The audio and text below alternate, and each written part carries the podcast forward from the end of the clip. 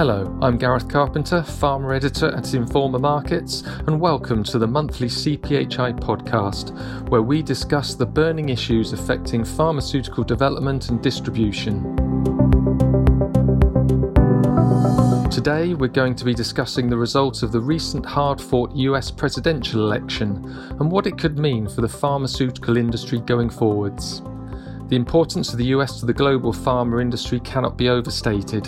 Home to many of the sector's best performing companies, the country's relatively lighter drug pricing controls and government support for R&D make it an extremely lucrative market to operate in. And after an enthralling US election, Democratic nominee and former Vice President Joe Biden is now US President-elect. While there's little doubt that his overall vision will differ immensely from that of outgoing President Donald Trump, it's less clear whether the new administration will mean big changes for healthcare and pharmaceuticals.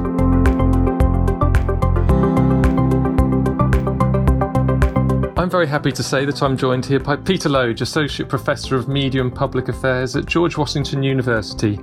Peter has over 20 years of experience in communications, including a presidential appointment as a senior advisor to the Commissioner of the Food and Drug Administration in the Obama Administration. In this role, he developed and helped lead the strategic communication efforts for some of the top White House and FDA health priorities, including the Cancer Moonshot, the Precision Medicine Initiative, and combating the opioid crisis. Peter, first of all, welcome and thanks for joining us today. Thanks so much for inviting me to join you. I look forward to the conversation. Fantastic. Just to kick off, Peter, after a hard-fought and often bitter US election, which was followed very closely around the world, Joe Biden is now president-elect. As we know, healthcare, or more acutely, the issue of rising healthcare costs, is always a major battleground when it comes to US presidential elections. So when President-elect Biden finally comes into office in January, what do you think the immediate impact on the pharma industry is going to be?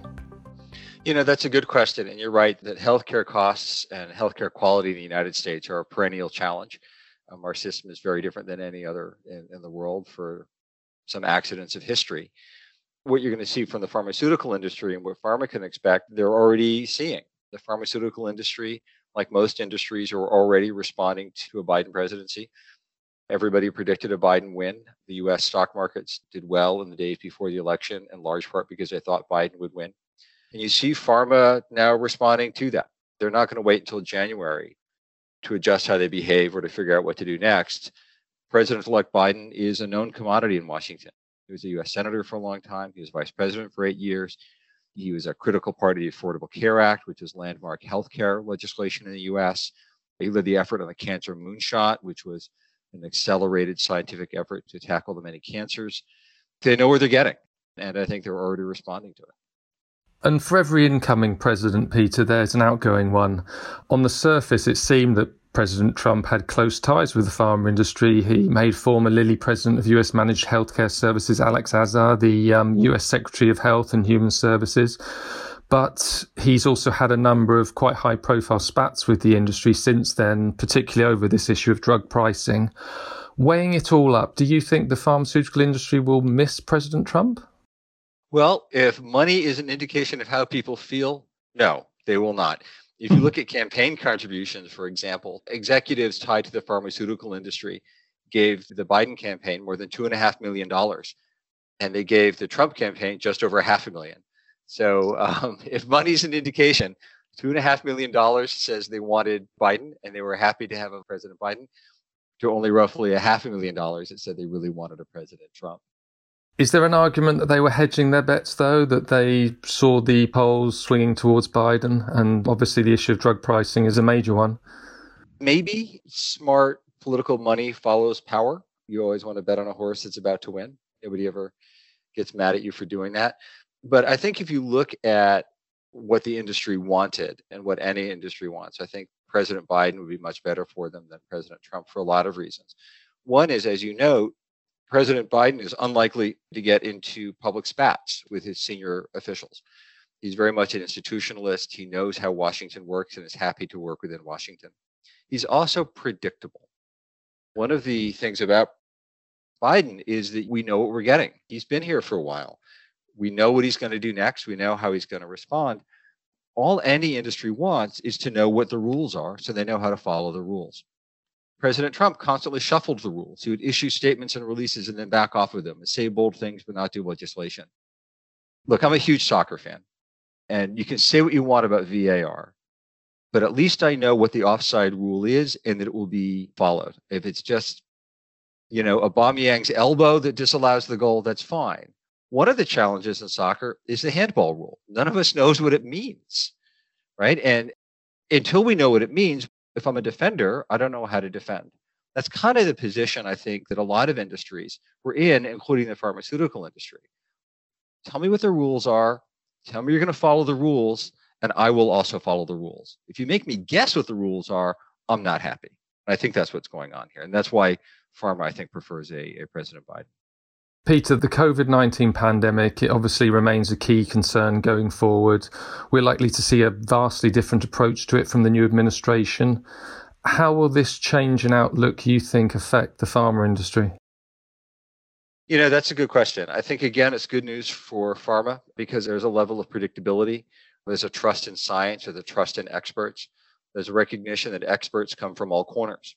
If you're a biomedical researcher, or if you're interested in supply chains in the pharmaceutical industry, you can work in government, you can work in universities, or you can work in industry. There's not a lot of other places to go. And good, smart people often move around the three. And President-elect Biden is going to draw from the best in all of those fields for a predictable, deliberate response to the pandemic that's driven by science. And you can see that from his COVID task force almost immediately after the election. President-elect Biden named a handful of global leaders in science and pandemics and epidemiology to lead his effort. Here's what we're doing. People like Atul Gawande, Gounder, Zeke Emanuel, a whole host of people. More importantly, I think what we're going to see, though, is also preparation for the next pandemic. Something bad's going to happen next, right? There's going to be some outbreak of something somewhere. And what you're going to see from a Biden administration is a setup and a preparedness for that. President Obama had a task force on it. It was consolidated under President Trump under biothreats and bioterrorism. I understand the logic of that, but in many ways, pandemics are different than chemical and biological weapons attacks. And so I think what you're going to see is Biden separate them out again. So there's a difference between sort of bad actors and bad luck. And you're going to see science driving how to respond to bad luck. Going back to this issue of, thorny issue, I should say, of drug pricing. President Trump, he's talked about lowering drug prices. He's issued executive orders on this. I think most recently he issued 2 new rules aimed at lowering prescription drug prices affecting Medicare beneficiaries. One of those was known as the Most Favored Nation rule, which would require Medicare to link the prices it pays for drugs to those paid by other developed countries. And the other rule limits rebates paid to pharmacy benefit managers by drug makers in Medicare. Bearing all this in mind, Peter, what impact, if any, will the US election result have on reforms to drug pricing in the US and ultimately companies that make them? You know, that's a good question. There's a difference between what people intend to do, what they propose to do, and what actually gets done. We used to say that it's a difference between what you want, what you really want, and what you're willing to settle for. President Trump said a lot of stuff. A lot of it never went beyond press releases and tweets. I think President-elect Biden has made it clear how he hopes to tackle drug pricing in the U.S. He's put it in his campaign documents. He said it publicly. Recently, for example, I believe in Berlin, he said that he wanted to use external pricing measures, sort of a system similar to Germany's. We're going to look at what's going on globally. We're going to tack pricing to that. It's external reference pricing for Medicare Part D, for example, one way to get it under control. Another is allowing Medicare, which is part of the U.S. healthcare system, to negotiate drug prices.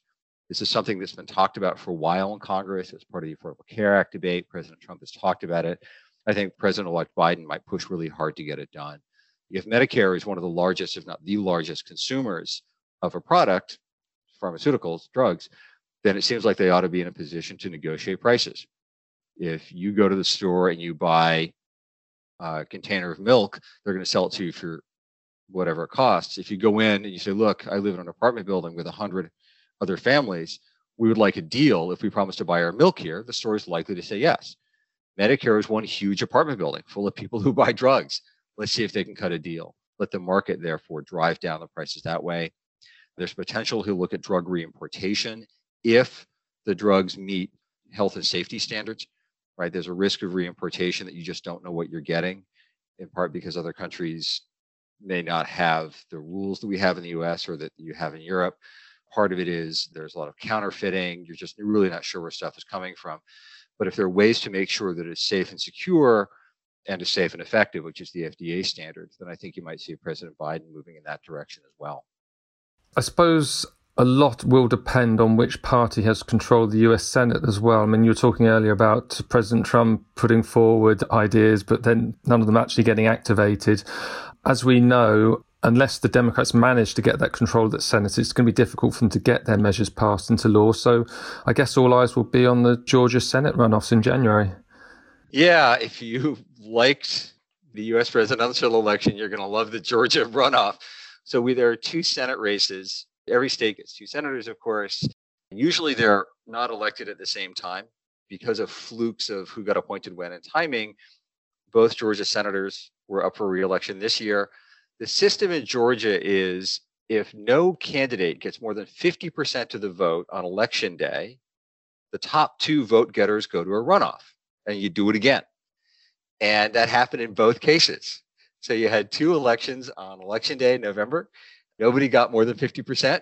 So we're having two more elections with just two candidates in January.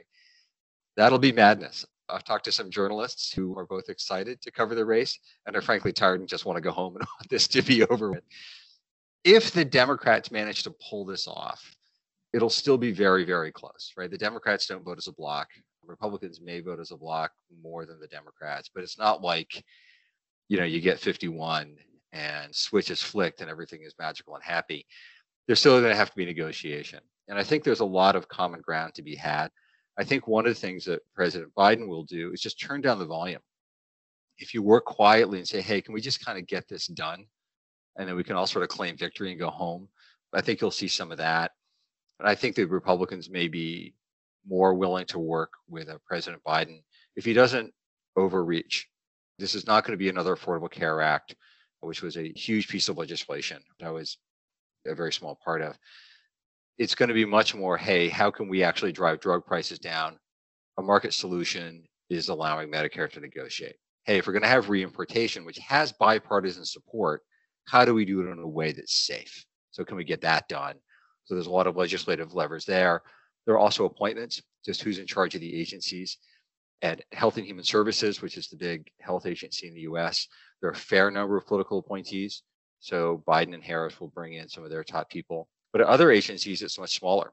For example, the US Food and Drug Administration, when I was over there, there's something like 22,000 employees, doctors, scientists, lawyers, inspectors, all of that. I think 5 of us were political appointees, the commissioner, a couple of comms people, and then me and somebody else that the White House created positions for at the request of the commissioner. Otherwise, it's career scientists doing the work, people like Dr. Janet Woodcock. And I think they're going to be allowed to do their job. And in that capacity, they can get a lot done that doesn't require Congress. Yeah, it's interesting you should say that, Pete. Obviously, the FDA's come under a bit of scrutiny over the last 4 years for alleged politicisation. Do you think that that's going to change, that the reputation of the agency is going to change under the new administration? I do. The FDA is full of really smart, dedicated public servants. It's astonishing how many people there have medical degrees and law degrees or PhDs and masters in public health. They're just incredible people. And left to do their jobs, they do an amazing job on behalf of the American people and that we don't notice, right? Mm-hmm. If somebody gets a salad at a fast food joint and gets sick because of some illness on the lettuce, everybody calls the FDA and wants to know what the heck is going on. Somebody has a headache and takes some ibuprofen. The headache goes away. Nobody calls the FDA to say thank you. It's amazing how much the FDA does to help us. And President Trump's first commissioner of the FDA, Dr. Scott Gottlieb, was fantastic. He was at the FDA before the Obama administration, went out to a think tank, came back, well-respected, well-regarded within the FDA, huge amount of bipartisan respect and support. And he left for good reasons. Nobody chased him out or anything. But then it kind of became marbles rolling around a tin can, it felt like. So now I think we're going to see science be science. Again, if you look at President-elect Biden's COVID team, you'll just see really smart people, many of whom have prior political experience in, you know, partisan places, or who have friends in partisan politics, but they leave that partisanship at the door when they look at the data. You see this in President-elect Biden's national security and foreign policy teams. Now, these are just well-respected, smart people who President-elect Biden trusts, which is another thing that I think to bear in mind in all of this. President-elect Biden, again, knows lots and lots of people. He has lots of relationships, and he puts a high value on trust and loyalty. He's surrounding himself with the people he knows, who will tell him the truth, who aren't afraid to speak up, and who just want to put their nose down and get the job done. He's not surrounding himself with sycophants. He's not surrounding himself with empty flatterers. And he's certainly not surrounding himself with people who don't have experience in the task at hand. And finally, Peter, this is an issue which is very big in the pharma supply chain world. Much has been made of the coronavirus pandemic exposing certain weaknesses in pharmaceutical supply chains, the drug shortages, certain export bans of medicines, border closures, etc. Certain quarters of the industry, and indeed US politicians, they've seized on this. They've made it clear that they see one solution to this being the reshoring of pharmaceutical production back to the US, with the aim of reducing the industry's reliance on manufacturing from countries such as China and India. The argument is it's a mere diversification of the supply chain, but critics say it, again, a largely politically motivated move. What do you think President-elect Biden's tenure will mean for this debate? You know, that's a good question. And any move you don't like, you can call political, and any move you do like, you can call based on the science. In his campaign documents and on the stump, President-elect Biden made it clear that he wanted to shore up U.S. supply chains.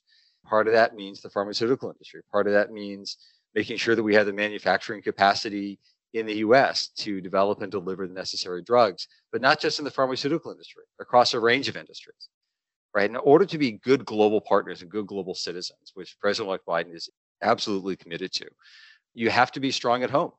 As you said, you have to be able to be resilient. We can't do it on our own. No country can do everything on their own. But we have to be able to do enough on our own so that a glitch in one country or one part of the supply chain doesn't disrupt anything, right? Again, I'm going to go back to the soccer analogy because I'm just a huge fan and it's my go-to. Liverpool is managing to get by without arguably the best central defender in the world. As an Arsenal fan, it is a pleasure to watch Virgil van Dijk just because he is so gifted. Liverpool is adjusting without him. We need to be able to do the same. You get the best internally, you build the best system you can, you rely on a system, a global system, to make that work. But you've also got to be resilient enough as a team, or as a country in this case, to do it if a piece of that slips or falters. It's not nationalization, it's really developing resilience, so that we can be better partners in a global community and also ensure the health and safety of the American people.